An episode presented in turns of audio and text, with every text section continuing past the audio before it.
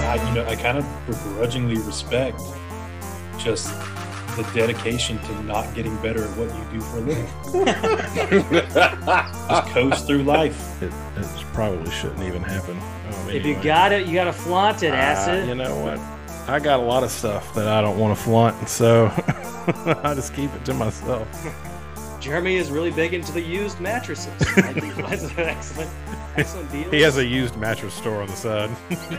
I'm not going to pull the pants down without the pants down cue. and we found out that Anthony's friends are all 13 year old boys. Nice. Clay, uh, how you doing? doing a little more poorly after that terrible, terrible introduction. I was just fine, to be honest with you.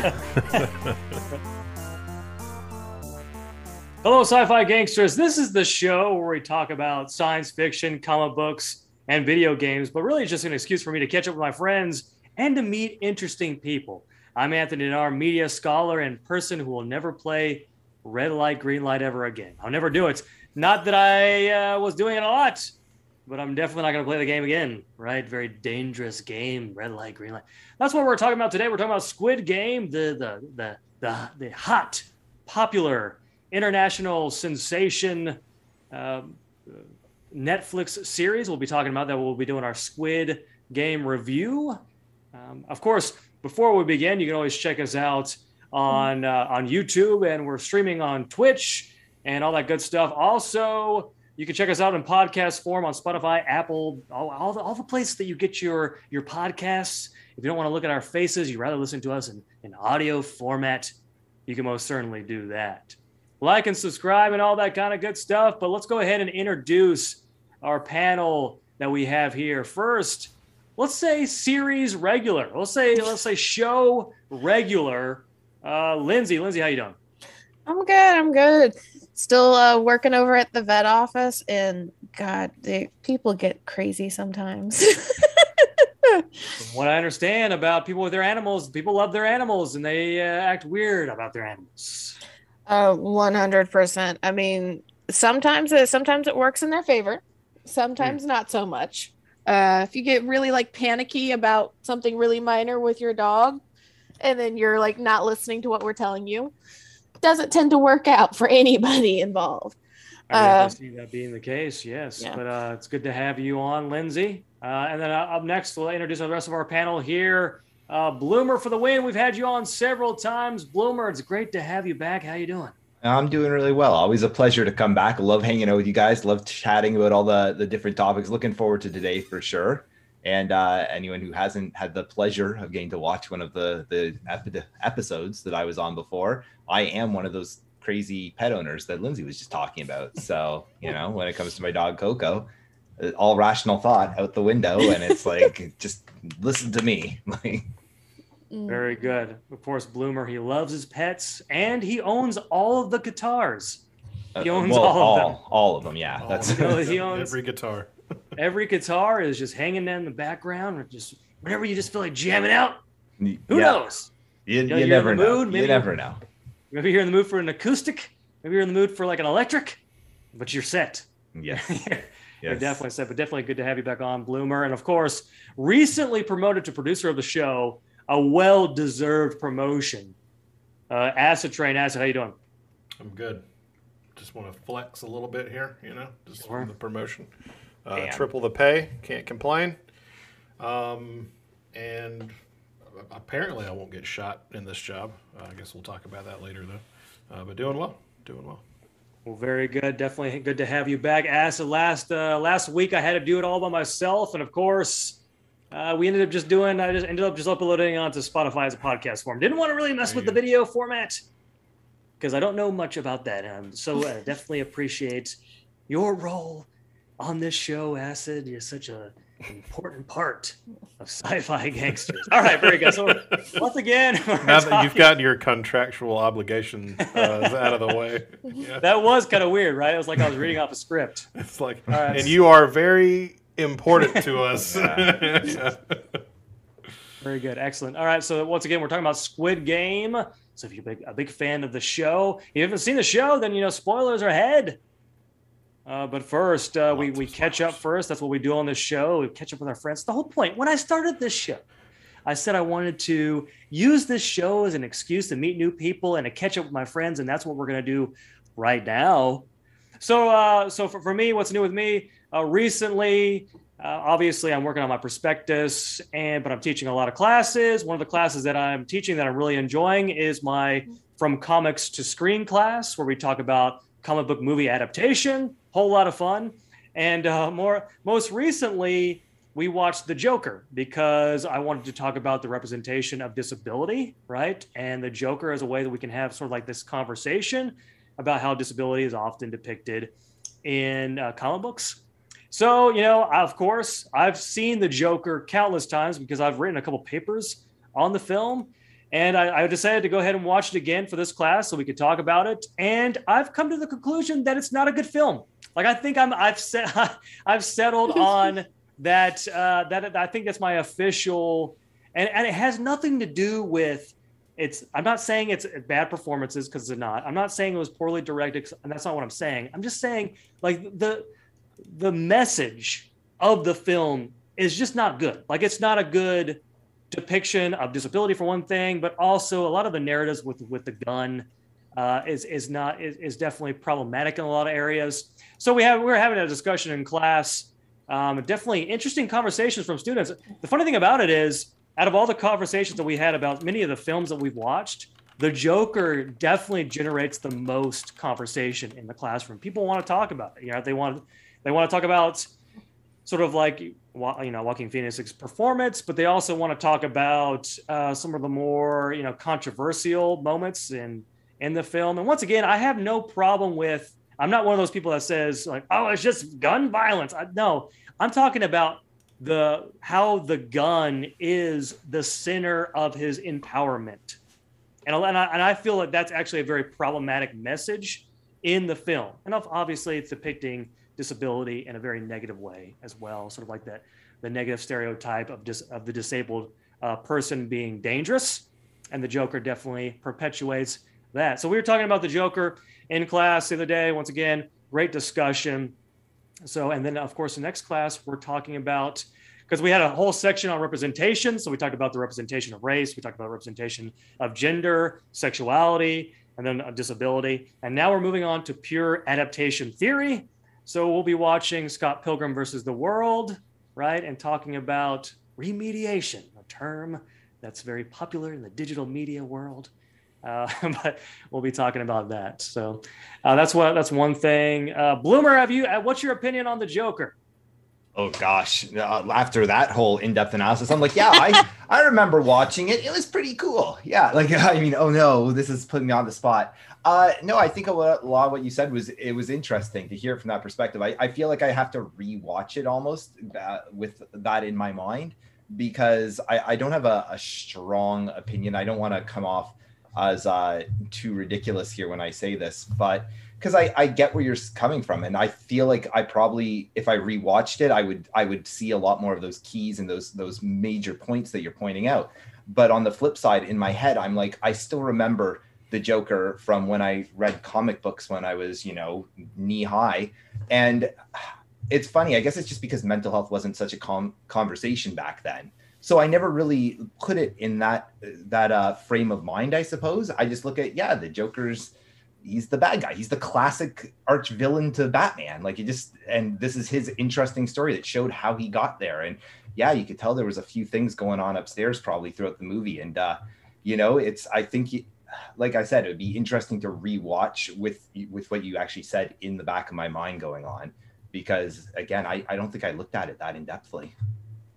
Yeah, maybe I need to take I want to take two steps back because this is something that I mentioned in my class as well I completely understand if you read the Joker as sort of like this embracing who you really truly are, mm-hmm. right? So as sort of like this, uh, so embracing your disability and being okay with that, and sort of resisting how the world wants you to behave, and sort of um, resisting and causing a revolution. And if you see that as empowering, more power to you. I could definitely see those narratives in the film as well. So it's not simply a bad film in terms of completely regressive narratives. I can definitely see how you, as, as a potential potential audience member, goes. You know what? I see the Joker as someone who's marginalized, and he's finally embracing that. He's embracing who he really is, and sort of resisting those sort of like the oppressive society. I could definitely, I, I definitely read those messages as well. Yeah, So, I, yeah, like I- I, said, I feel like I need to go back. Like now, I'm like, where do I stand on this? Like, let me, let me go back and watch it. I have quite literally gone back and forth. Like I said, I've written two I've written two papers on this. The thing about the Joker that fascinates me, and I'm perhaps going to write another paper. There's a there's a potential conference that I think I'm going to present this paper to. The thing that fascinates me about the Joker, and this will be the last thing I say because we've been talking way too much about this. Uh, the thing that fascinates me about the Joker is how you can have drastically different fan communities who embrace the Joker. So you can have sort of like these marginalized people who feel like they don't fit in with society and they see the Joker as sort of embracing who they truly are. But then also you have these white, male, angry dudes, incel culture kind of a things. And it's fascinating how you can have those drastically different fan communities embrace the Joker. And wh- why is that? Why, what is it about the Joker? There's my research question for you. What is it about the character of the Joker that lends itself to these drastically different interpretations? and that's the unfortunate like my unfortunate experience with the joker. Like as a movie by itself if i could like completely separate it from culture it's an interesting movie to watch. It would not be like anywhere in like my favorite films because of the various things that you know issues that it does have. But the release of the joker for me is so intertwined with like incel culture and the introduction of that and how they reacted to it when it came out and before it even fully came out when it was still like in review stage that i cannot like the movie because when i watch the movie every time i watch it that's the only thing i think of because it became such like a, a stamp on the movie for months. And so it it's just this like really twisted thing. I want to like it because batman's one of my favorite characters and i think joker is a fantastic villain for all of the weirdness of joker. But i can't like the movie Yeah, once again, this is way too much conversation with the Joker. But I, I 100% agree with you. But that, that's the thing. And Lindsay, you know this. You can't separate the film from culture. You can't. Mm-hmm. As much as we want to, you can't ignore that. And the The- fact that Todd is it Todd Phillips is the director. Yeah, I think so. Todd Phillips.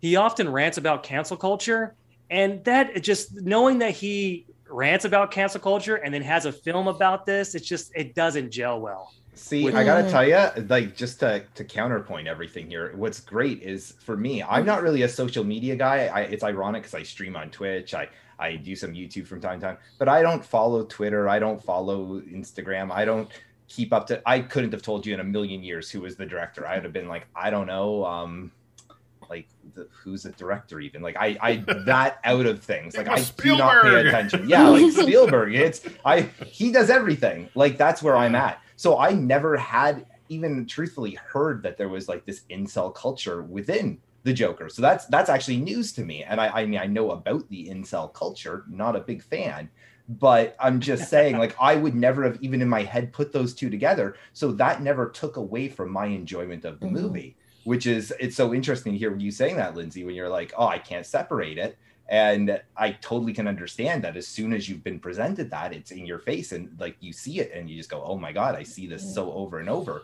But because I had never had that exposure to it, just because whatever it was, I never, I guess I didn't browse Reddit during that time or you know what I mean? Like I just never had the exposure to it. And I never even would have put that together on my own. Mhm.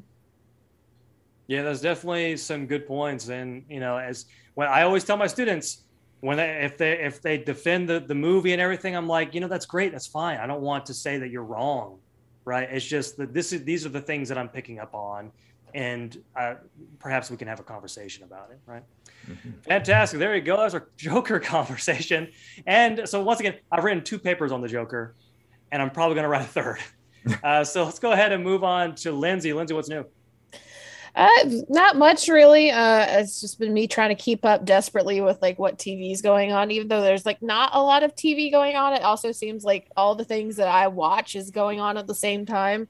Um, and so like there's been a bunch of seasons finales, which is also very weird because this is 100% pandemic product because season finales are not supposed to be happening in October. Um, and so like I've been surprised by every single one of them, and then uh, very mad about a few. I don't know if you watch Titans at all, but Titans. Don't say anything. me- Don't say anything. I'm currently watching it. Well, are you? Have you watched part of season three at the very least? No, I have not. Mm. Let me just say, like, it's not spoil spoil, I promise, but like Jason Todd is one of my favorite characters. Yeah, I, I realize that he becomes the Red Hood. That's already. Yeah, been- But the been- the thing about it, let me do my mini rant here. Go for Um, it. the thing about it is Jason Todd in the comic books is kind of known as the asshole Robin. That's his thing. But when he becomes Red Hood, there's some more intricate intricacies that get thrown onto him and he becomes more interesting. Um, at least for me. And it feels like with Titans, they just took the asshole Robin and run, ran with it. And that's like the only thing that's his defining characteristic throughout his entire uh, existence on this show. And for a lot of people that are not comic book fans that read the comic books, this is their first one of their first exposures to Jason Todd. So them experiencing Jason Todd as just this asshole is so depressing to me because it's like there's a lot more going on. And so I feel like there's going to be a lot of people that could potentially be fans of Jason Todd. However, he just will turn them off so fast because of his run on the show that they're never going to want to go like read anything about him or like sit, learn more about him. And so it's just it's really this like heartbreaking thing to me of like one of my favorite characters is finally getting screen time and they're just messing him up so bad. Uh, not anything against the actor. The actor's doing good. All the actors on that show are doing the best they can. It's just I think some of the writing choices that they're making to create the specific universe that they're building with Titans. Um, in some ways, it's that like the shorter season run times you have with HBO, but also the downside of like the obsessive need for nitty gritty realism all the time. Uh, when you're talking about comic books, even the nitty gritty, quote, realistic comic books do comic book shit sometimes. And they're not allowing themselves to do that in the shows. And so it's just, I'm a Bat family person. I like all of the like Robins and everything. And Titans, I, I don't think I'm going to make it to season four because I just, they're messing it all up. Yeah, so I've been watching Titans with Linda, and she's been surprisingly enjoying the show. But the show is very uh, graphic, so I can't watch it with my kids, right? Mhm. So there's a lot of f words in it too, like a lot, like way Mhm. more than necessary in a lot of ways. Like at, at some point, like it feels like a high school performance, like just like. We're gonna say F word all the time just to make it seem awesome and, and, and hip. Well, that's the joy of like it started off as a streaming show and then it's still kind of a streaming show with it being on HBO. So I feel like with the the DC universe, whatever their streaming was before they got like shifted over to HBO, uh, they were trying to like pull off some HBO premiere channel type things and Yeah. you just know from like you know or the the old stereotype at the very least is all your premiere channels everything that's behind a paywall is going to be full of nudity and full of cuss words all the time and that's what makes people attracted to it supposedly uh part of the reason why they butchered the last season of game of thrones but we're not going to go there um That's all I was thinking this whole time while you were talking about the bad writing. I'm like, welcome to the Game of Thrones world, you know, season Yeah. six, season seven, haha. Yeah, I okay. And just as another thing, side rant, uh can we just appreciate that we know that they messed up Game of Thrones so bad that it went from one of like the most popular shows and they just r- dropped the trailer for the spinoff and nobody has talked about it. Mm. Like it, it- they dropped the trailer and nobody cares. Like all the Game of Thrones fans don't want to like even try anymore. So like I predict for me prediction for the future. First couple of episodes will get some traction just out of curiosity. It's not going to go anywhere because they've they've burned too many people too bad. Yeah, and uh, I've read most of the books. I actually stopped reading it because I became frustrated with George R. R. Martin. Like I became frustrated with his writing style. Like I just didn't. I like.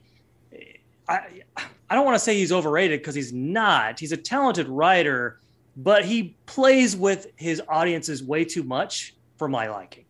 You like can he tell messes as with us too much. you can tell as the books go on that he gets more and more pompous about his like he knows he's getting more and more popular and like that's why we're never going to get uh we're never going to get a um like final books he's going to die before the last books come out and somebody's just going to have to like put all of his stuff together and like ghost write it and publish it Yeah, hundred percent. He's done writing. The, he's a man who likes to uh, drink, smoke, and he has a lot of money. You know, what I mean, like when every Monday morning when the rest of us wake up, so does he. Three hours later, and he slips into a nice, comfortable robe before sipping on his. his whatever he's drinking for the day. I don't think there's a lot of time in his world where he's like, you know what, I'm gonna put in a solid 12 hour day today. Just- I'm guessing, you know.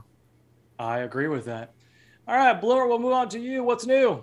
Oh my goodness, what isn't new? Just life is so wild. No, I'm kidding. Oh. Uh, there's nothing. I'm in Canada. There's nothing that happens here. Um, right now, I'm so this is both the most embarrassing thing to admit, but also kind of awesome. Is I've just started to rewatch the OC. If any of you saw the OC, thank you, Lindsay, for laughing along with me.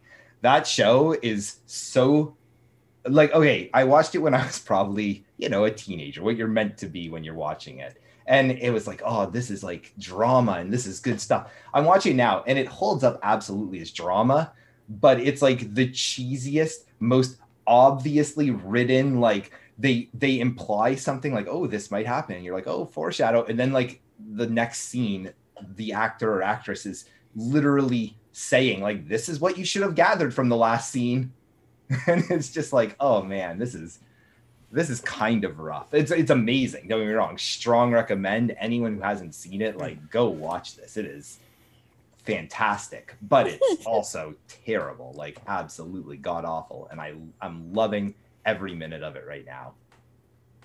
Fantastic. Catching up on the OC. I don't think I've ever seen, I I don't think I've seen a single episode of this. So here's a qu- trivia question, or not trivia question, but here's a question Is the OC the one with that famous scene where it's like, ooh, what you say, where someone gets shot in the back? Or is that Um, a different?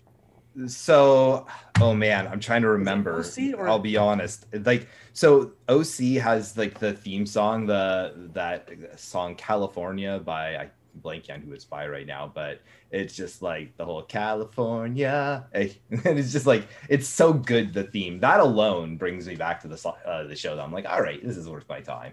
It's it's kind of like almost Buffy the Vampire Slayer for me. Same sort of vibe. that it's like campy, it's cheesy. You know what you're getting. You're not exactly gonna be, but it was great. It's so good. Like Buffy was years ahead of its time. It was if it came out in the vampire craze, that show would have been even 10 times more popular. And it was still really popular.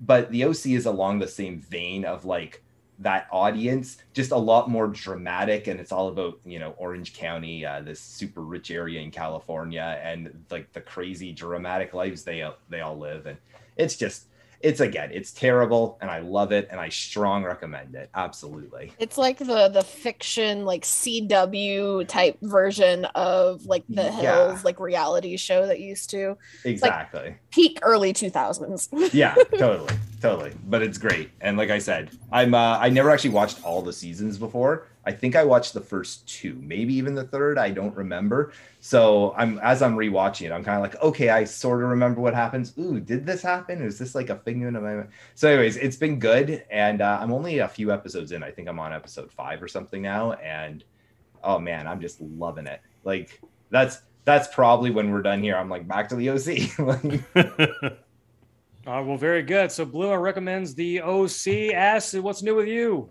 Mm, not a lot. Uh, everybody's watching all these old shows. I actually picked up Seinfeld again. Okay.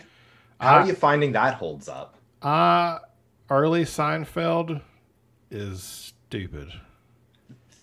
That's like- okay. So I'm still in season one. So like uh, later I on, know I'm you know taking- how the format was. You know, Jerry's intro, he'd have his stand-up thing, and then it would go into the show, and then it would be the show, and then it would be over. Yeah. Well, season one, it's Jerry doing stand up, a little bit of the show, Jerry doing more stand up, a little bit more of the show, Jerry doing more st- like the format was the dumbest thing I've ever seen. Like the storylines are, I mean, they're about nothing, so they still hold up. But some of them are just the way technology is now, like all that technology, all those stories, like phones and the stuff Yeah. that like all that's just like, oh yeah, I remember payphones. That's I remember those. it's it's the reason I was asking is because of the fact that when I was young, I remember it was the show that my dad watched. And I was like, this is stupid. I don't get it. Then I watched it when I was like 18, 19, and I thought it was hilarious. I was like, this show is genius. I can't believe I didn't understand Yeah. it when I was young. Then I tried to rewatch it at some point during the whole pandemic, like maybe a year and a half ago or something now. I watched like three episodes. I was like, this is terrible. Like this is awful. I I couldn't watch it. It's so bad. I and I none of them like I've I've never watched Seinfeld from start to finish as far as the whole series is concerned. Like, Yeah. my parents watched it, you know, kind of like my parents watched it. They loved it. It was funny for them. I'd watch it every once in a while, but from what I can remember, they don't age at all during the entire was it 14 15 seasons however many seasons it is.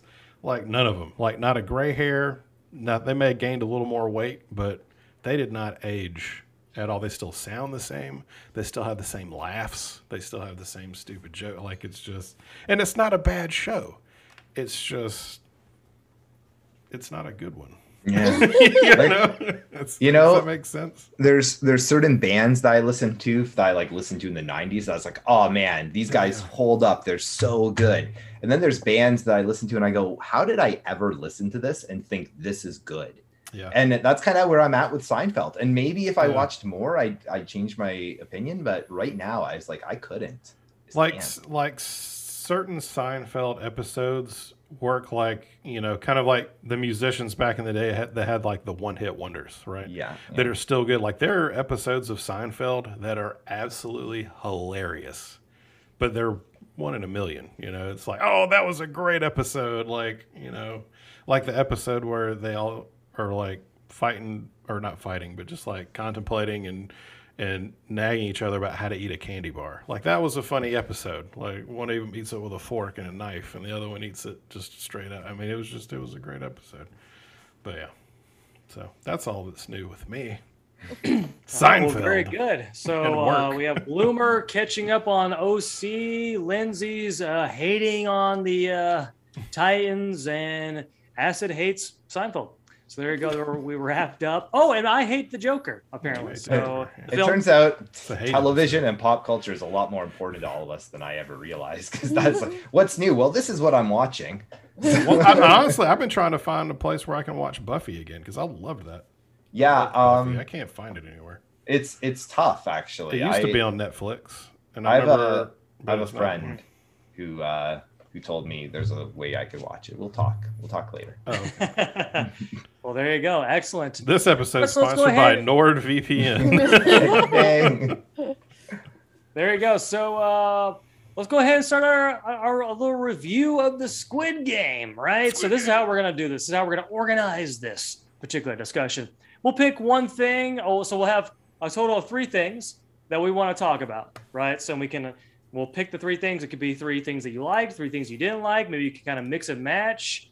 And then you know you can kind of talk a little bit. If anyone wants to sort of add on to it, you can. So that's how we'll organize it.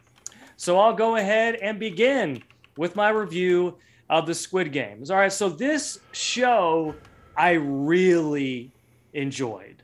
Like I, I re- like I really really enjoyed, and of course you could point to the violence, you could po- point to the games and all that kind of stuff. But what I really enjoyed, because I'm always a big fan of this, is the social commentary. I thought it was a great way of sort of discussing, sort of like the the the way that certain people are pushed to a certain degree to where it's all or nothing. Like they don't have anything left, so where they have to. I mean, you can kind of make the analogy of the lottery or like going all in because you have nothing else to do, you have nothing else to lose, so you might as well risk your life to win a game. And it also has a lot to like we can have conversations about gamification and we could talk about ludification if we want to as well. So gamification is the theory that um, our culture is becoming far more gamified, but usually with gamification, it's usually like industrial forces that are forcing us to do this through, you know, but by trying to increase profits. So it's an it's, an exploitive way of increasing profits is by making it a game. I mean, of course, we can all point to uh, how these elements are, you know, in our everyday lives. From my son who comes home every day with, a, and I can look in his app and I and I can see his score that he got from school which is a thing, right? My son gets a score every day for how he behaved in school, right? So, I mean, our, our whole culture itself has been gamified. And yes, we can sort of pinpoint the industrial forces and everything. But I would argue, as someone who uses play theory in a lot of my study, is that we want things to be gamified. Like it's not necessarily something that's forced upon us but we want to. We want it. We want to have fun, and this that's why ludification is such a better term, uh, in terms of like how everything is becoming more playful in terms of how we communicate with each other is more uh, playful through memes and retweets and that sort of thing. Like social media is far more playful.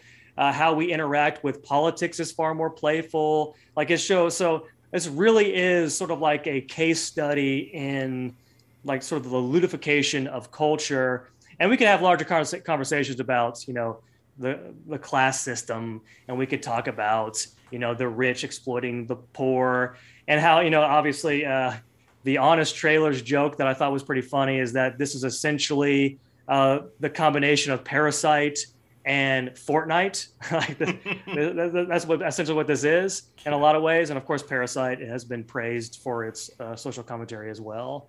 I would argue that in in Parasite, the Parasite is American culture or America's America's influence on Korea. That, that's always been my argument when it comes to what is the Parasite in Parasite.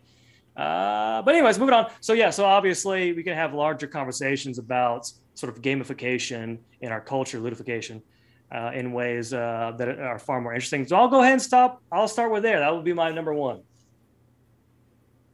Okay, nice. well, those are good. there you go. Not to be confused um, with ludicrusification. Yeah, that's. I'm that's like, how different. Can I get away with typing in these words to dictionary.com real quick? Just really while we're doing this. Ludification. R U D I. Okay. Anyways. All right, so uh, very good. All right, so let's go ahead and go to Lindsay. What's your what's one thing you want to talk about? Why why you gotta call on me next while I'm still PC? Because you forget I'm the one that like studied all the exact same shit you did. Yep. so yep. I'm still like trying to parse together my. Would you let me go to Bloomer first and give you a chance to think? No, because then I'm just going to end up arguing, and then just going to be all be about your point.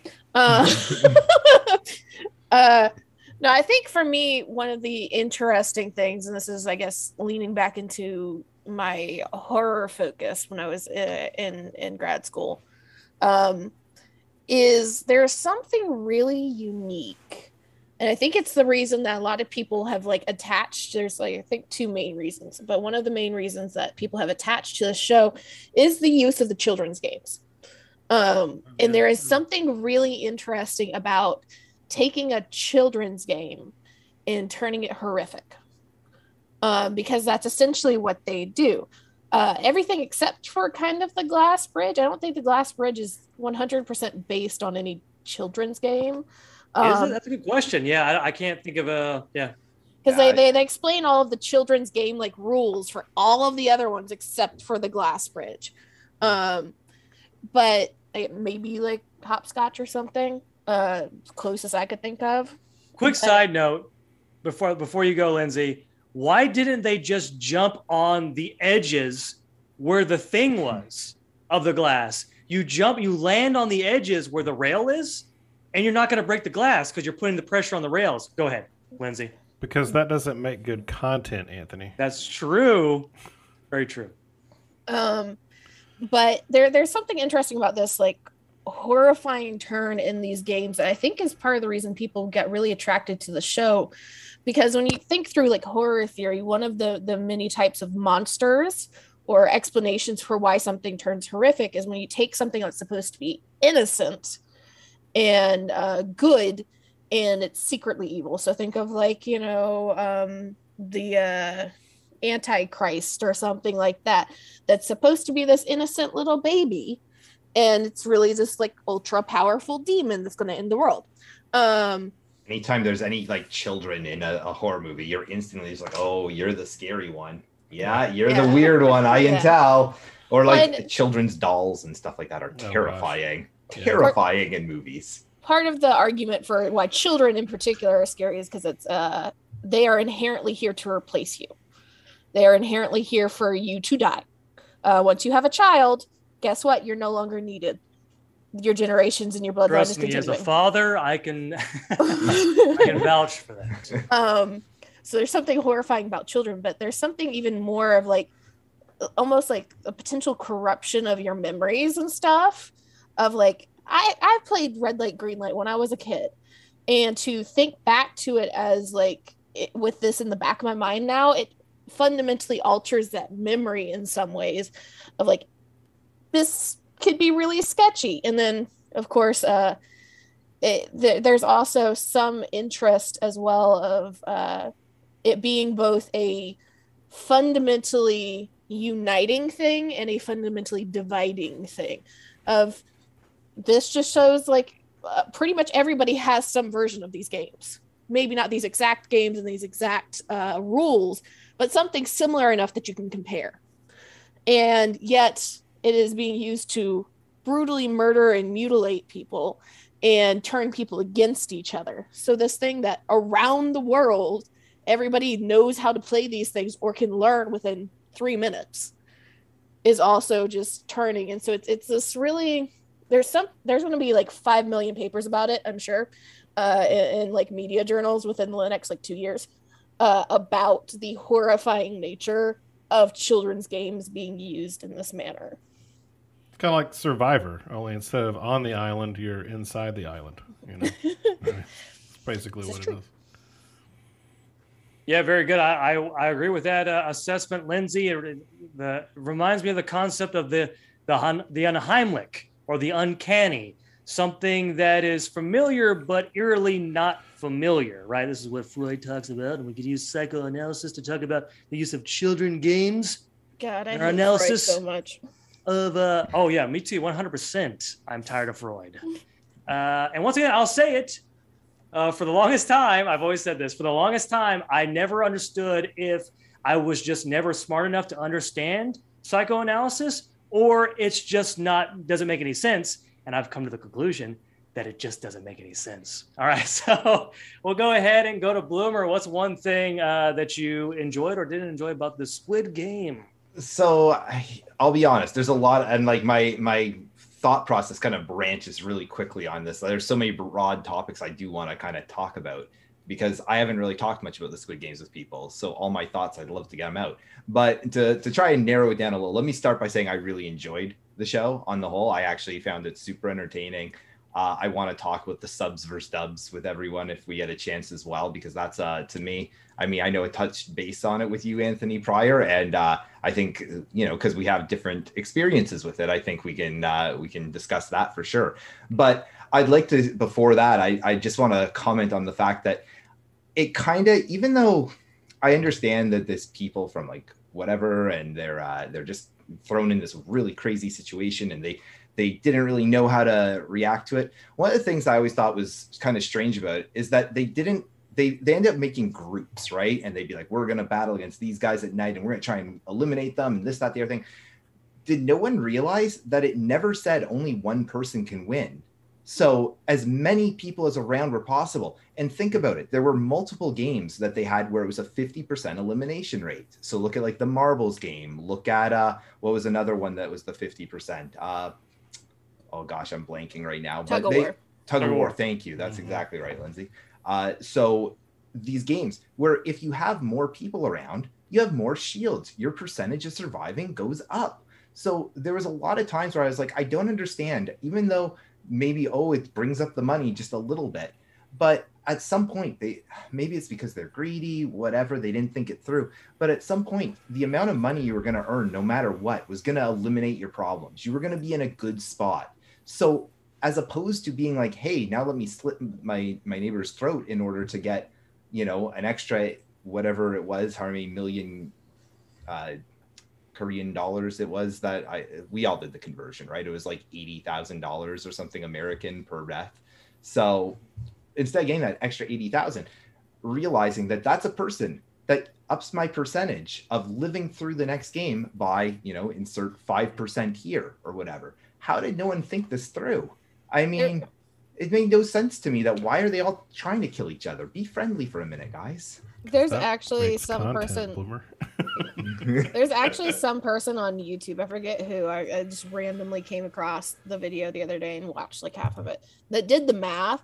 That was like, here's how here's how many people could have survived, and everybody still would have had more than enough money, and it would have like upped your percentage because like the, the in the like glass bridge or something he started doing calculations and stuff of like percentage like rate of survival and was like something like 3000 30000 something like that. Yeah, and it's like if you'd actually if people had actually thought through and did exactly what you were talking about then it would have been by the end something like 20 30 people could have like survived had more than enough money each and like their rate of survival would be like one in like 400 or 500 rather than like one in 3000 yeah. and it, it's just I'm glad that that was where you went with this. I was so worried because I'm not really a math person. Surprise, guys. Uh, is that I was like, oh God, if Lindsay tells me why I'm wrong here, I'm going to look so stupid. But no, I'm glad. That's because that's what I thought. I was like, mathematically speaking, it was in your better interest to keep people alive. It's like in a Oh, yeah. reality show,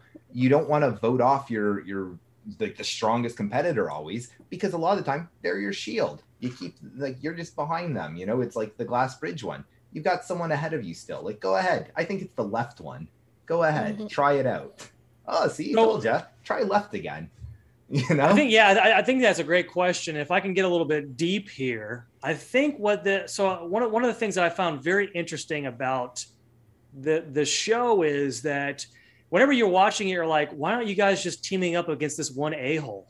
Like clearly, this guy is like disrupting the flow and making things dangerous when they don't need to be dangerous. Like he's making them more dangerous. So why don't you just all gang up on him?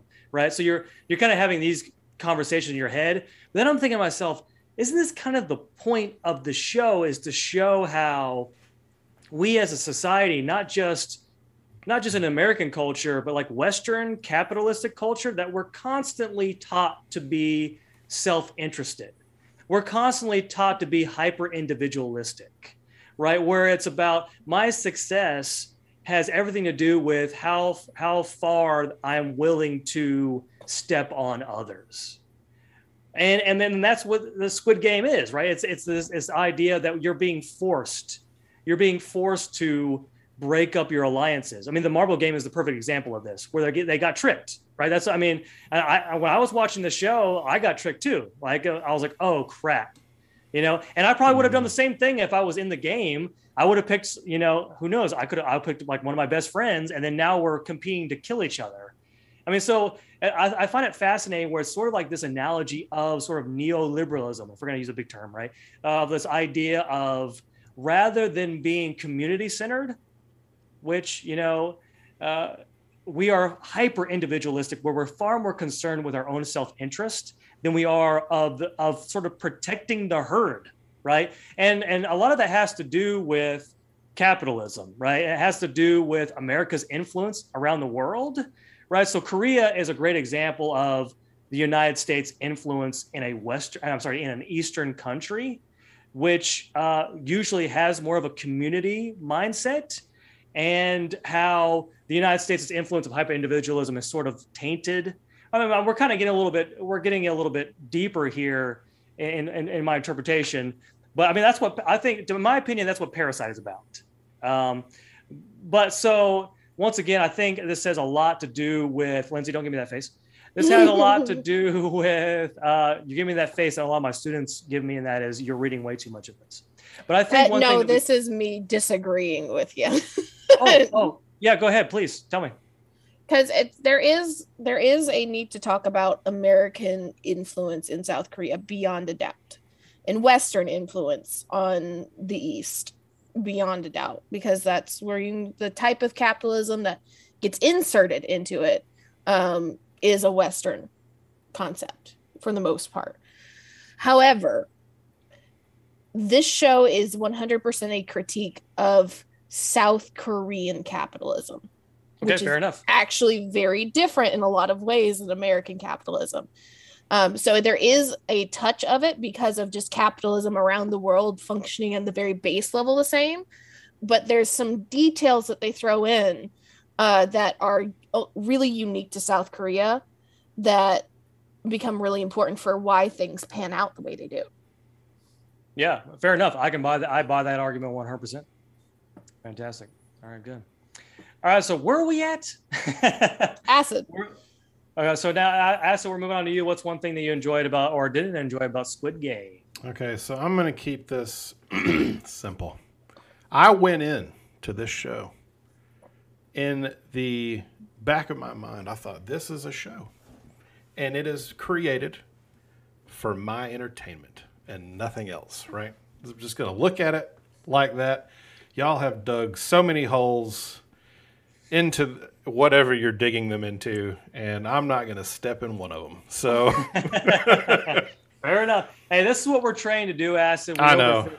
Y'all are overthinking way too much. I'm like, dude, it's a show. Let's, it's, I- it's entertainment. Let's And enjoy at the end it. of the day, that you're 100 percent right though, Acid. That like every time it's like, but wait, why would they have done this? Well, because that's how it creates content, Bloomer. Oh, Yeah, okay. It, does. it Like, creates. you have to understand, right. I'm not very good at creating content on my own Acid, so Me it's hard either. for me to recognize it. You know, Which is So- why, yeah, which is why I'm still on my 10 year stretch to becoming a Twitch partner. Yeah, Yeah. it's gonna happen one day. I've got like five years to go. Uh, yeah, any Um, day now, it's gonna any day flip now. the switch. Yep. Um, so this is what I wanted. I wanted. I needed a few more episodes.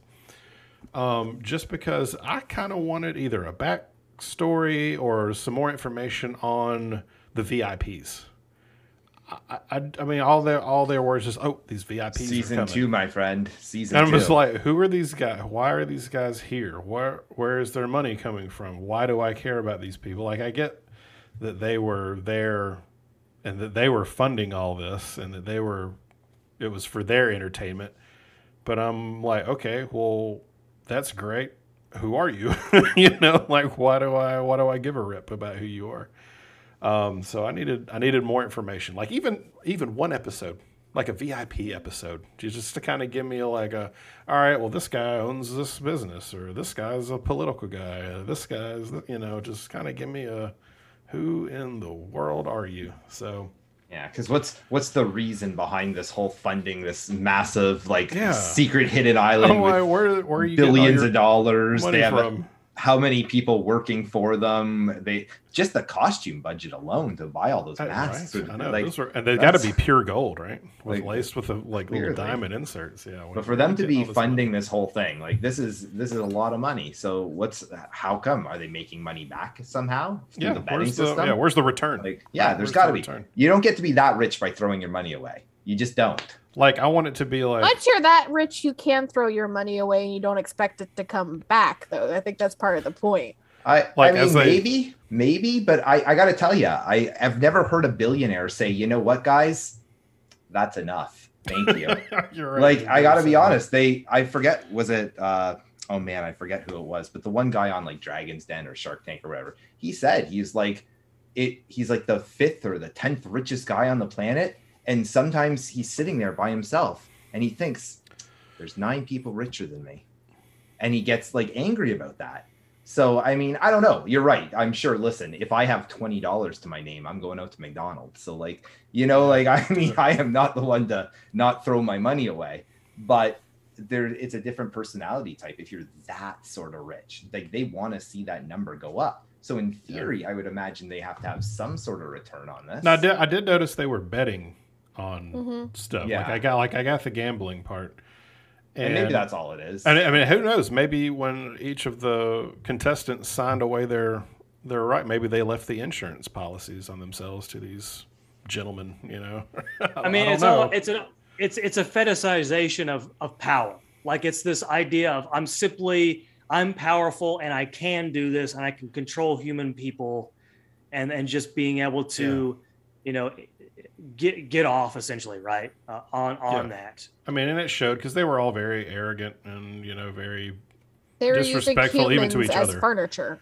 yeah yeah using humans as furniture. I mean, it was just it was very I am the king and you will obey me. You know, of course, they can't all be the king. So, you know, I guess whoever won the bet became king for a day or so. I don't know, whatever it was. king. So, yeah. So, I guess, yeah, my, my main first point would be give me more info on the VIPs. Yeah, it was funny because I was watching the show. it- it- you're about three episodes in, and you're thinking to yourself, like you're trying to think about it logically, and you're like, "What's the point of the game? Like, what what are the what are the game masters getting from this?" Mhm. Because uh, obviously, you understand, like the people who are taking the body parts, they're making a profit from the, the black yeah. market. Got that. Then you're like, well, they're not part of the game. So what, you know, who, like, what's the point? And then you fi- finally figure it out. Oh, okay, I get that the VIPs are funding all of this and they're they're making money based on on these rich people. All right, very good. All right, whose turn is it? That Yours. was, that was everybody. Yeah. So, yeah. Oh, thank you. Mm-hmm. Oh, Back Oh, to thank- you. I've been debating what I want to do for my second one, so I'm going to go ahead and do this because I feel like I want to talk more about sort of like social commentary in the film, and that is I love how this tackles the myth of meritocracy. So if you're not familiar with the with the, with meritocracy as an ideology, it's I'm not belief familiar with any of that, Anthony. Please explain it to us. I will be happy to. All right. So the myth of meritocracy is this idea, and it's prevalent in American culture. It's prevalent in Western capitalistic culture. Is this idea that if you work hard enough, you're successful. If you're talented, that you, I mean, you will become successful. And the more talented you are, the the the quicker you will rise to the top of the social hierarchy. Mm-hmm. And it has everything to do with how determined you are to get to the top. So if you're not successful, it's because you didn't work hard, right? That's the that's the myth of the meritocracy. And of course, we can d- d- we can ta tear this thing apart and say no. It has everything to do with where where you were born. It has everything to do with your gender and your race and all the other social cultural factors that contribute to success in the United States. And uh, we often, as Americans and Western culture and capitalist society, we often perpetuate this idea that if you are not successful, it's because you're lazy or you're not talented or you don't deserve to be successful. And really, that's not what contributes to your success in society. And Squid Game often depicts this as even the, the guy who's the, the game master is saying like oh this is a perfect uh, so this it's fair for everybody it's, it's it's equal for everybody but even in the game there's corruption right there's the guys on the side who are trying to sell body parts so they're giving uh, hints to one guy to win uh, the games the are designed to bridge when he The dimmed glass the lights bridge? at the end. I was like, Turn off the li- can't, oh, you can't do acid that. thank you so much You just screwed up the game. Like They they, just tr- yeah. manipulated it. Yeah. it's it's such a fantastic uh, analogy for the meritocracy myth, right? This idea that we're going to make a fair game where everybody's equal, and uh, if you succeed, it's because you deserve to succeed. And there's so much corruption from allowing people to kill each other while everyone's sleeping to you know all this other stuff that's going on on the side and the VIPs like kind of getting involved as well. I mean, it's just like it's such a perfect case study for uh, like the meritocracy myth in a, in a Western capitalistic society, and it's a great way of sort of explaining this to, for example, if I wanted to include it in one of my classes where we watch Squid Game, we can have this conversation. Um, but I, I definitely enjoy. There's so many. Acid. I thank you so much for bringing up the fact that he turns off. the That's such a great example of. Uh, of of someone succeeding on their own and then the system interfering in a way that you know doesn't allow them to g- sort of game the system right so they were everyone's attempting to game the system right that's the whole point right and then the system itself saying no right um so I, I, it's, it's just Yeah. it's a fantastic because the guy was the for- gla- the glass maker or whatever, Mhm. and he could tell the difference. So I mean, that there was your advantage right there. Like everybody behind him was good to go. You know, I mean, you could have all went to the to the next round after that. and it's it's only like added to for me because like to me when i watch the show it is essentially the whole game and the set, setup for like the people controlling it and everything. It is a like company. And so it's not even just meritocracy as like society. It's a company. You're hiring like entry level people who don't know what they're doing. And you're pitting them against each other to get further and get higher. And then eventually those people end up becoming people like the the game master who played won and is now trying to keep everybody under him going through the same stuff that he did. So like that's that's your like, you know, boss that you hate that's like, well, I had to go through this, so you are too, rather than saying, I had to go through this. I know this is messed up. Let me fix it. So that when you're coming through, everything works better. And so you just like you keep going up and up and up, and like even the guards and soldiers and stuff are like that middle management who are just there. Who Which, by the way, I would love to know what the application process looked like for those for those PlayStation Right. guys. How do you You know, like, do are do you just are you on like you know Indeed or in Google trying to find a job, and all of a sudden it's like looking for, uh, you know, questionable PlayStation mask man who would, doesn't ask questions about their job and doesn't. we all know you apply to getting dirty. Foot Locker first, and then once you become management of Foot Locker, you uh, move on to That's it. Squid Game. Oh, even the even the concept of the undercover boss, right? You had the, you Yeah. had the good the, The the main dude who was playing the game with everybody and heavily influencing the outcome of the game. And he Like was heavily. so happy the whole time. He was like, "I love this game." Yeah, and even very even kind of like when I was mentioning the South Korean like uh the sp- specifics, South Korea is very very very anti-union. And so that's part of what what makes them like we have anti-union no they have anti-union busters that go in and still like shoot people and like maim them and harm them. Um which is part of that flashback that we had from the main character. And you can think of like when they started busting up the groups that were starting to like, you know, hold Mm. their own and then were perfecting themselves and making things more difficult. Anti-union busting that's happening right now. And so it's just yes, it's entertainment, but there is social commentary that's happening here. yeah, very good, excellent. And once again, we're film scholars, so we're going to uh, dissect this thing. All right, so Lindsay, uh, your next. Well, what, what's the what's your next one you want to talk about here? Well, I guess uh, kind of uh, a, a head nod to, to Bloomer here. There is something about dub versus sub that bothers me with this. Hmm. Not only because the dub, the, the the criminal lady has the most annoying dub voice I have ever heard. It is like cartoonishly bad, where she is kind of sympathetic and interesting when you watch like subs and uh, given more nuance and stuff when you watch subs, but then you watch the dubs and just the voice itself makes you hate her. It is so bad. It, it, it I understand why the need for it is there because there's some people that can't like really keep up with subs. Um, I'm also one of the people that tends to watch like half of my stuff doing something else. And so I do need dubs on occasion so that I can like, you know, over here playing a game or cooking dinner or something and keep up with the show um but it is it is almost a show that is worth watching twice to get a dub version and a sub version to get the differences and see what you miss Yeah, I did. I mean, I watched the dub version, and the first episode was painful just because I was like, well, at first, I, you know, I'm like you, I was doing something else. You know, I was, you know, I had I had it on this screen over here, and the only reason it even intrigued me is because I have like SNL that'll pop up on my YouTube feeds, and it was like Squid Game SNL, and I'm like, what is this? And I was just because I'd never even heard of Squid Game before.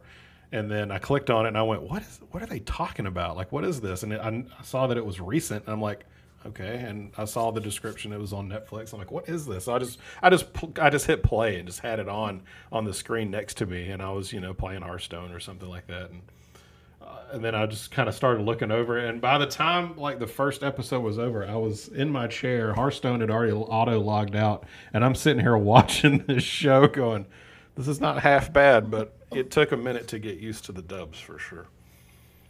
And uh, so me and me and Bloomer had this conversation before the show began, and I also watched the dubs, but I kind of I I went in knowing that the dubs were going to be terrible.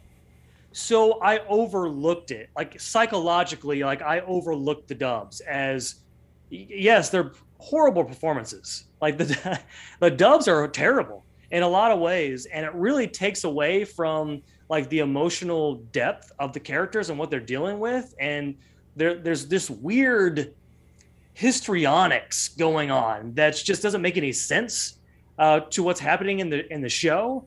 But knowing that, I was far more focusing on the nonverbal performances of the actors and actresses. So I kind of I ignored it in a lot of ways. Obviously, I was listening to the narrative, but I was like, I knew it was going to be bad, so it didn't necessarily bother me as much. Uh, Yeah. Yeah. Oh, go ahead, Lindsay. Well, I was about to say it's it's, it's like once you get into it and you get used to it, it's still okay. The the woman's voice still annoyed the hell out of me. Oh, no, it was bad. through. No, that was Um, 100% bad. Oh, yeah. But it is another thing of like you do miss a lot of the really important bits that make understanding what's going on more nuanced. Because like with her thing, I think one of the the the dubbed version was uh the the quote was uh I can do everything except what I can or something along those lines. yeah, yeah, yeah. I think one of the actual like lines from the subbed version was talking about, well, I'm smart, I just didn't get to have education.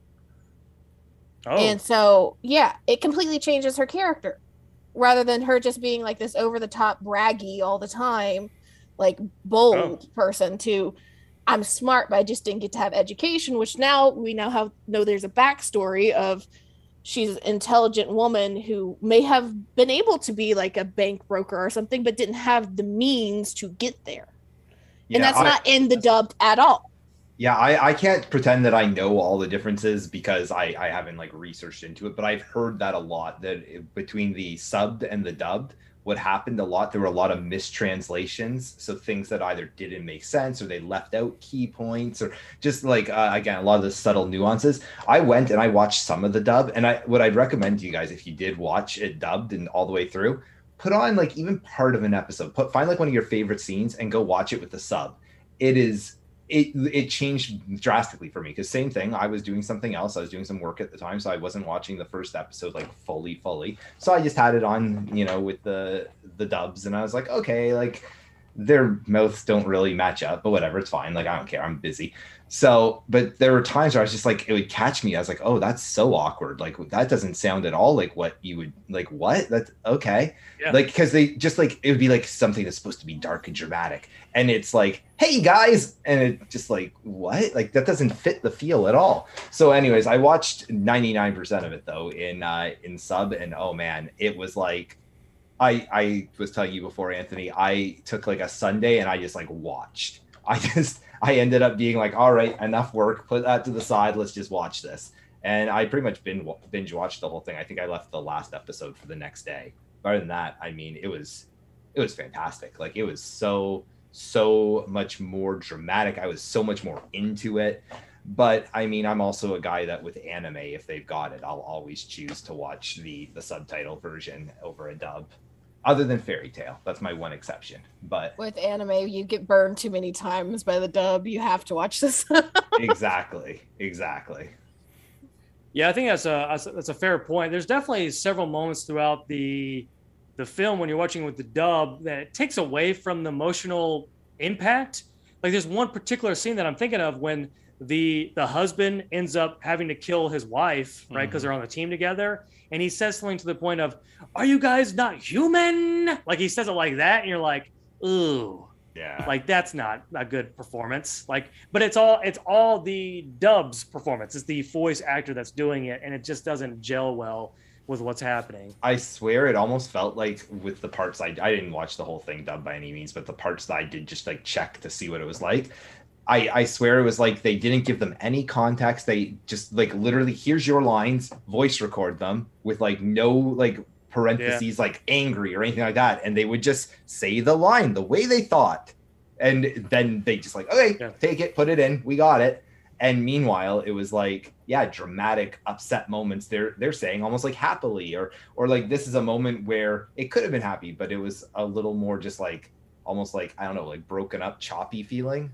Now, And- some of the VIPs spoke English at Yes. the end. Yes. So yeah, I, I mean, if I was watching the dub version, and I just happened to catch like, oh, his mouth is matching his words. Like I just, I just happened to notice it, and so I mean, those were fine.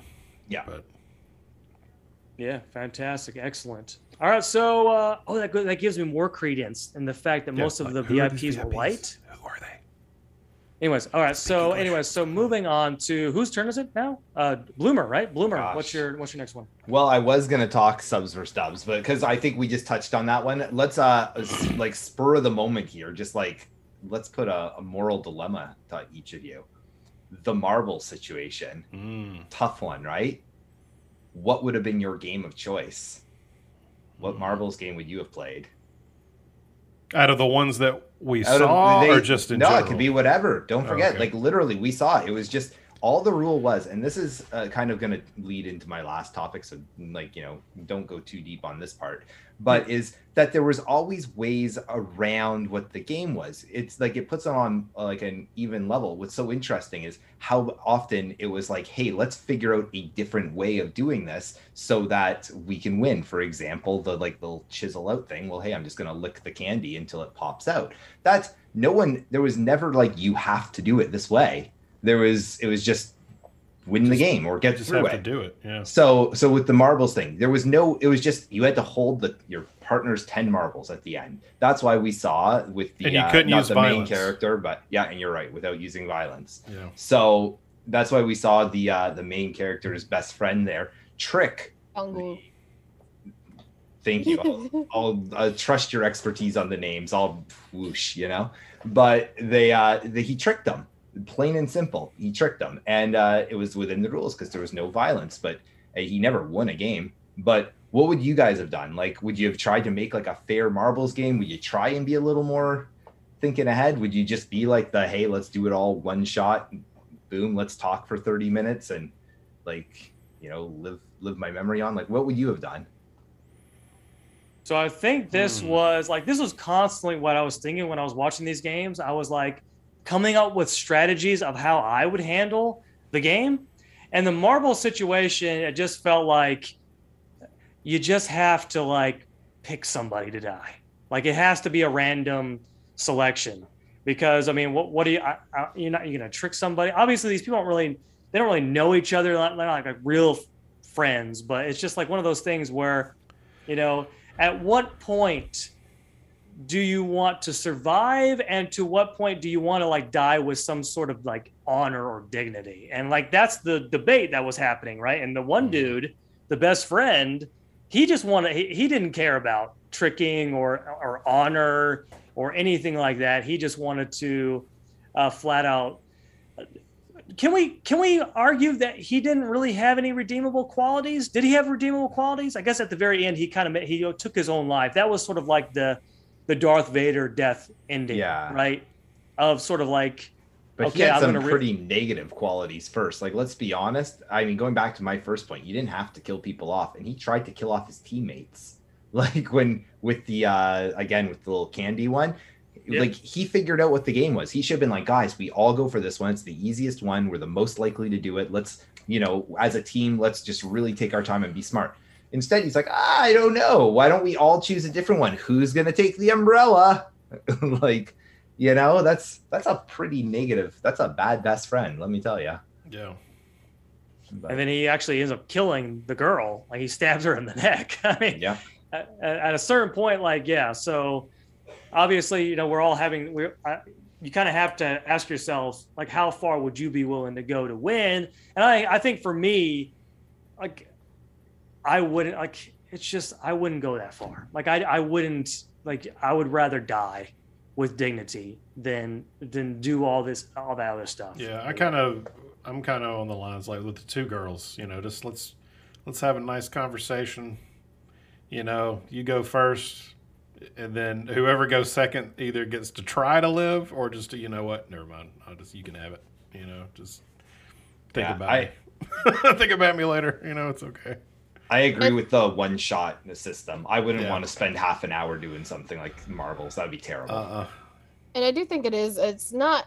It is how much you want to die and how you or, or how much you want to live or die and how uh, much honor you want to die with. Should you die? But let's be real. Like there were some people that knew each other. There was like the husband and wife that were paired up, and so it, it also is dependent on who you end up paired with. Because it could be somebody that you actually know and have a deep connection with. It could be somebody that you're for, starting to form a deep connection with. Um, because I mean, our, our the main character and the old man had a connection that was forming, a friendship that was based on a lie, but was forming at least for the main character. So that makes things a little bit trickier. Um, so like I no clue. It is And so knowing- situational that I don't think I could give an answer That's without that's fair. So, but we're going even more depth than I, I actually meant for this to go. Don't get me wrong. How trickery level? I'd love to tell you guys, like from my own perspective. Oh, I'd be so honorable. Are you kidding me? They're gonna. I just saw the dude beside me get his brains blown out, and like you, Mm. random person who I've known for three days, like, listen, you seem nice, but like I want to live here, so I'm gonna do everything in my power. I bet you. Like again, I don't want to. I'd love to tell you guys, honorable, noble, but Yeah. what I meant is, would you guys like play marbles? Would you do like acid, like the one shot? Like, let's just throw a ball. Who's closest to the wall is the winner. Like, that's that's what I would say. Just like more, I, I would do like a one shot, just be done, and then, but like Yeah. do like what the girls did, like take the half hour. Like, let's talk. Like, listen, one of us is done. Our one of our stories is over at this point. Like, let's help each other live on that way. Yeah. Let's.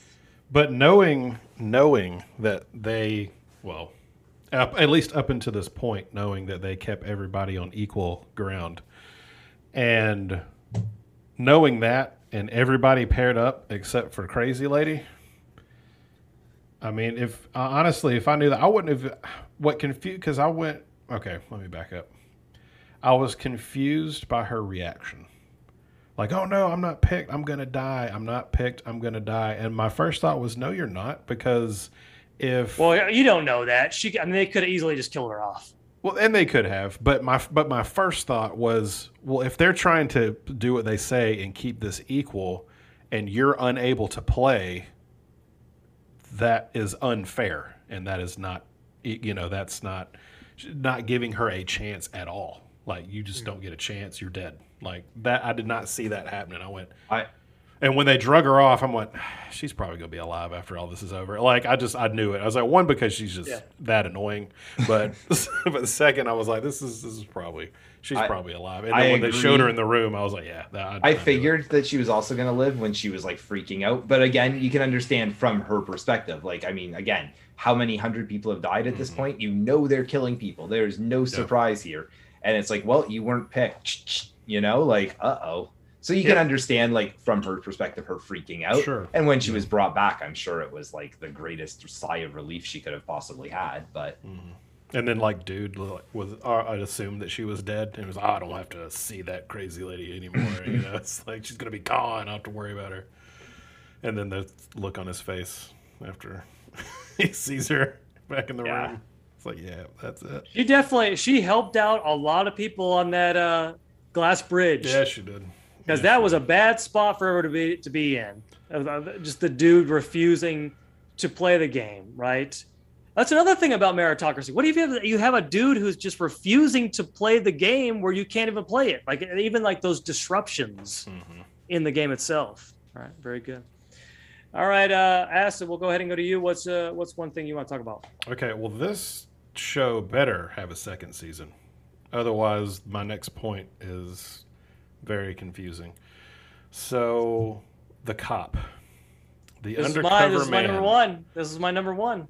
False hope. I get, I get false hope. That's fine. Fa- I like or false closure, whatever you want to call it. You know, like when he, uh, you know, when you realize that he's not going to make it and the text didn't go through. I mean, it's like okay, well, this opens it up for you know, maybe season two or whatever, whatever they're going to do with it. Um, but if not, I'm like, come on, man, you got to give me some closure. You can't just keep this going, you know, and not tell us either more, like again, more with the VIPs or more with the. I, I need more information. Um, it just it just wouldn't make sense. I just think it's phenomenal how he was able to infiltrate um, the PlayStation people um, without being caught um, earlier on. Um, with I mean, they had scanner guns and they were tagging people. I'm like, dude, there's no way you didn't. They didn't know. Like, there's. I mean, I don't know. And, that, and that's just kind of my. I, I don't know. I, I guess know I didn't agree with his story. think I could I had some flaws with it too because there was a lot of times like they were like, "Oh, you didn't show up to this and this and that," and I was like, "See, there's too many people realizing things." But then I give them credit because when I was getting angry with the fact that like when they were going down the the thing and he's like, "Don't touch that, it's a bomb," and like I'm like, the guy's done this a hundred times. Why is he like okay explaining it to him this time? You know, I was like, that makes no sense. But then when they got down then it was very quick discovered like he is aware he knows it's not you or Yeah. not who it's supposed to be now was it the smartest way to deal with it of course not i would say the one-on-one confrontation with somebody is probably not the best in a situation like that however at least they acknowledged that his cover did get And- blown and things And like it that. was his brother. Yeah I was like, uh, he's been looking for his brother, and I'm. This was the dumbest way to reveal that you found your brother in this situation. You know, like, oh, I'm, I've gone. I've, I've heard about this thing, and I'm going after to find my brother to see if he's dead or alive, and. And all of a sudden, you know, Doctor Doom is your brother. You know, Yeah. I mean, it's like really, come on. I mean, you even found the the picture of him. You know that he was a contestant. And I'm sorry if I was a contestant on a Squid Game and I won. That's the last place I would be. I, I would definitely not come back as Doctor Doom and try to manage the whole thing. It's not gonna Yeah. happen. I'll be on the other island across the, the sea, you know, enjoying my mai tai and hour long massages every two hours. You know, it'd be great. so Well, Lindsay, I know you have, as they say in the business, a hard out, and you got to get out of here soon. So we'll go ahead. And let's go ahead and go to you, and let's let's give you your final word on Squid Game. Uh, uh, just I think my last thing was is a is a frustration that is I don't know if it's just because I've watched too much media. You know, at some point you've watched enough stuff that you see things start happening way before they actually do. Of how obvious it was, at least for me, that the old man was had some weird shit going on with him. Oh, really? Like, yeah, I, did, I had no idea. I did not. I did not see that coming. because it was i guess it was just my paranoia maybe even for like the very first game with the the red light green light and how unnaturally happy he was and how quickly he just picked up and just like went with like no question of like there's he he knew something and it's like for me i knew something was going on. I think like initially i thought maybe it might be something kind of like the organ donor or organ uh, stealing i guess a doctor. Um but just so, seeing how he acted from the dementia ridden i need to count the people to keep my brain working uh when we first see him to him just like laughing and smiling and like running past the dead bodies without like thinking twice. Um it was it was so obvious. And then i still don't know what to think about the kind of island of dr moreau reveal for him of like we do this so, so that we can see if there's goodness in people. So we just like pit them against each other to kill each other over and over and over again it, it feel felt almost heavy-handed in some ways like the explanation that they gave for a show that could be as nuanced as it was for the rest of the runtime. Um so it felt like there was something missing. Maybe it'll be in a season two. Um maybe they will try to like explain it a little bit more uh, that is the one episode that I watched only in dub and not in sub. So maybe there's even something in, in sub that, that I missed. I will admit that, but it just felt so heavy handed at that point. Yeah, the re- the way I read that at the very end is I read it as bullshit. Like I read it as this old man's bullshit. That, so that's kind of how I interpret it as like it's the perfect representation of someone uh, attempting to make something fair, but it's clearly not fair. And like for Mhm. him to think that it's some he's somehow doing something good for society by making it a game, and how the, the game itself is just as bad as sort of like the supposed real world, right? Uh, so I, that's kind of how I read it, but I could definitely see. I chalked it to writer's block. I just think they didn't know what they were doing at the end. Yeah, they didn't know what they were going to do. No, All they didn't know. fantastic. it did feel it did feel kind of like a, they were just adding it for the sake of like ah Yeah. surprise twist gotcha yeah did we get you did no no yeah No. we got Yeah. you got you okay That was, no, that was, they could have, instead of putting that, ha- what, however long that was, they could have given us VIP background information instead. See, I'm I'm okay I'm with it. gonna like argue with you on that point. I don't want any more information on the VIP. I think they are meant to be this monolithic, unlikable group that you give more like showtime to, and you try to make them human somehow, and it detracts from what they're supposed to be to the larger story. Because if all of a sudden you understand why they're doing it, and you're like, okay, I could see why, like how I could do that too then then it takes away from some of the the like hard hitting points that it's trying to make through the rest of the series. All right. Well, I, I kind of agree. I kind of agree with that. I like, I like to know all my information. I'm, I'm, I have to know everything. I have to know it all before I can enjoy I- it fully. I guarantee you there's obviously gonna be a season two and probably a season hope so. three and four as well They're so As well as it Milk did, this so bad. Oh, absolutely. Uh, normally, when I see a show on Netflix go to number one, it's like it's there for a day, maybe three days. And This is it's been number one for like three weeks here in Canada. Yeah. So, like, you know, it's they're gonna. Be and then you'll get the two. American version of it uh, in about a year or two from now. It'll be Yeah, And it'll be ten times as bad. It'll, it'll be it's called the like- Octopus Game, and it'll be, you know, it'll, So, it'll be less the- obvious. Hopscotch of death, something like that. That's you know, right. like So How am, many I, Big am I the only one? may- Maybe I'm the only one that has this opinion, but I kind of wanted this to be a one shot. Like I wanted this to be like a one shot thing, even with the ambiguous ending. Like if you wanted to like the so where he turns around and goes back, like I even think- with even ending with that, I think is fine.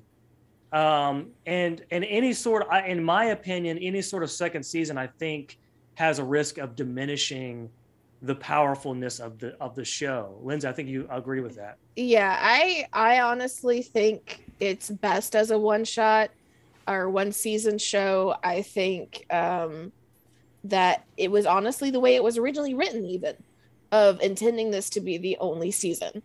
However, we know how money works in the film industry and now that it's made so much money, even if the showrunner and the writers don't come back, they're going to make another one. Um which is the unfortunate truth um but i do think just with how it was written and and the powerfulness of the reveals that do happen you're not going to get that with the second season it's going to turn into like action movie let's go fight the bad guys and break down the the, the games you're not going to get the like slow burn kind of reveals and and Yep. twists um you might get one or two but not a whole season's worth so you can definitely see they left enough uh, open-ended storylines where they were like, "Hey, maybe season two. Like, ah, we'll see." And it's exactly what you just said, Lindsay. At the end of the day, they they look at their bank accounts. They go, "Oh, look at that extra zero that just got added on." Like, hey, who's got season two? Like, I guarantee someone is already writing at least something for it. Like, I guarantee it. Yeah, uh, yeah, I agree. I agree with that. Um, but yeah, all right, Lindsay. I know you have to go. If you have to go, or, or hang around as, as much as you can. But um, Sorry for dipping out. Been fun talking to all of y'all, but uh, Oh, I still I need got to- work in the morning. do I need to go to the three man show? Hang on. yeah, I don't got. I got to. don't go yet, so I can make it look really cool after you. It'll don't be a go great transition. Yeah. while Acid's doing that, I'll go ahead and do There's my a number one. placeholder now. So my number my number one is very similar to Acids. and I kind of wanted to extend what he was talking about with the cop storyline. I feel like the cop storyline left us with a, uh, an underdeveloped conclusion. Like the, it's to the point. Uh, once again, I'm okay with ambiguousness in TV shows, but you set up this whole storyline where he infiltrates infiltrates the actual um, the the game he's getting all this information and at the end he just ends up getting shot and dies and that's it that's just going to be the, the end of his story and the fact that he's the brother of the game master you're like we're really not going to address this. We're not going to talk about what this means. We're not going to talk about why this guy was willing to kill his own brother to keep the game going. Like uh, I, I just felt like there was some loose ends that could have been explained or sort of addressed rather than doing the whole twist ending at the end, which I agree with you, Bloomer. I do feel like it was kind of like like uh, M Night Shyamalan. Oh, here you go. Yeah. He was dead the whole time. Yeah, Like, you didn't felt like- expect this, did ya? Huh? did ya? like, Yeah, Yeah, and no, I uh. I, yeah, I do feel like the whole cop story, like it was, it was far more interesting, and far more intricate to the story, to just leave on this weird ending with with, with no real. You're not really. You didn't tie anything up at all, and I felt like that So was this is- definitely. This is just me not remembering well. So he gets sh- if I like you know obviously we've talked spoilers, so it's fine. Uh, he gets shot, falls off the cliff, right? Is that like, and then he splashes in the water? Is he like that's what we saw as dead? We didn't see like a shark rip him in two or anything like that. yeah, Because so that's a very good- that's a very good point. And because I mean, he should be dead. Obviously, he should be Should dead. be, But it's also, you know, it's television, right? So I mean, Yeah. Next thing we know, he comes back with a, a peg leg, and he's like, "All right, I fought a shark, and now I'm a pirate." And but here's hmm. the now the cops are with me, but they don't trust me because I only have one leg, and like, you know what I mean? Like, it's gonna. yeah. I, I- I Yeah, just so I if worry. What was like that. sort of like a cliffhanger for season two, then then that makes me not like it at all, right? Yeah. They should have feel just had like- closure and have been done with it. Yeah, I feel like though they really wanted to make sure. So things like why is his brother now like that head, uh, the whatever his role was, but like that head in charge on the ground person. Uh, like there's stuff like that. Bringing now that that uh, our main character or the hero of the story, he got out and he got all that money. Did he get himself out of trouble? Is he gonna be really any better? Like we heard he hadn't touched the money, but he must have touched it because you know he must have at the very least paid off the loan sharks and stuff. Otherwise, he'd still be getting hunted down by them. So Well, he like, did. He did touch the money at the end because he gave it to uh, his friend's mother. Yeah, and I know that that he uh, gave at least a certain amount to her. Who knows how much? But they said specifically in the show though at one point, like the bank got in touch with him and was like, "Hey, you, we noticed you haven't touched your money." Right. And we're like, "Well, again, we know he touched it. We even saw him take out like the ten, whatever. Like the I know it's like ten cents Canadian or whatever, but like Yeah. I mean, he, he we saw bills. him touch the money. So, I mean, I just don't know where, but I'm just saying, like, we know we're gonna see, like, I think now, like, stage two, him going back, and what is his role now, and does he get treated now that he's like alumni, and is he now gonna wear like a circle on his face and wear the mask and if he comes back three years in a row and gets you know employee of the month he gets promoted to a triangle. Like i don't know. I think i think that's where the second season's going to lay more in though is understanding what the actual squid games are how they work who's like who's running it more like the vip talk we were talking about acid like just all of that i think is where season two is going. And I would love to see that. All right. Well, very good. That was my final one. So, Bloomer, we'll go ahead and get your final thing that you want to talk about with Squid Game. Oh my goodness. I feel like truthfully we we've throughout kind of touched on everything I was going to Yeah. talk about today. However, um I did have one last thought on all of that and what was it? It was Now I'm going to I should have written something down. That would have been way smarter. Um I uh okay, we talked good. subs, we talked with that. It was Oh man. I don't even remember. So let's let's go on a, a different tangent here as well. So we talked a little bit about the glass game before, Yeah. and I I gotta say that one I loved it, but I hated that one. It was because it didn't make sense with the rest of the the Squid Games because every other one, again, they were based on kids games. That one wasn't. It's Yeah. also the first one where the actual game master, like you talked about, the turn off the lights. That's the first time the game master changed the rules midway through, or well, at the end, but midway through, which is again, that was totally against the whole point of it. So there was just like a few things like that where I was just like, as much as I thought it was cool and like graphically it looked phenomenal, like at the end when all the glass is blowing up and like it looked cool. It was a great concept, but I found the actual game itself. I was like, you couldn't think of like a sixth game, or or was it just purely for the cinematography of that? And, and another thing that uh, that I think is worth bringing up is let, let's say like realistically, practically speaking, you design that as being one of the games. You're really overlooking the idea that everyone ends up dying, and then what? Yeah. Like, what if everyone you get well? There's like ten people there, or whatever, sixteen people. What if everyone dies? Then they like, what are you gonna do then? Then you don't have any more of the game left.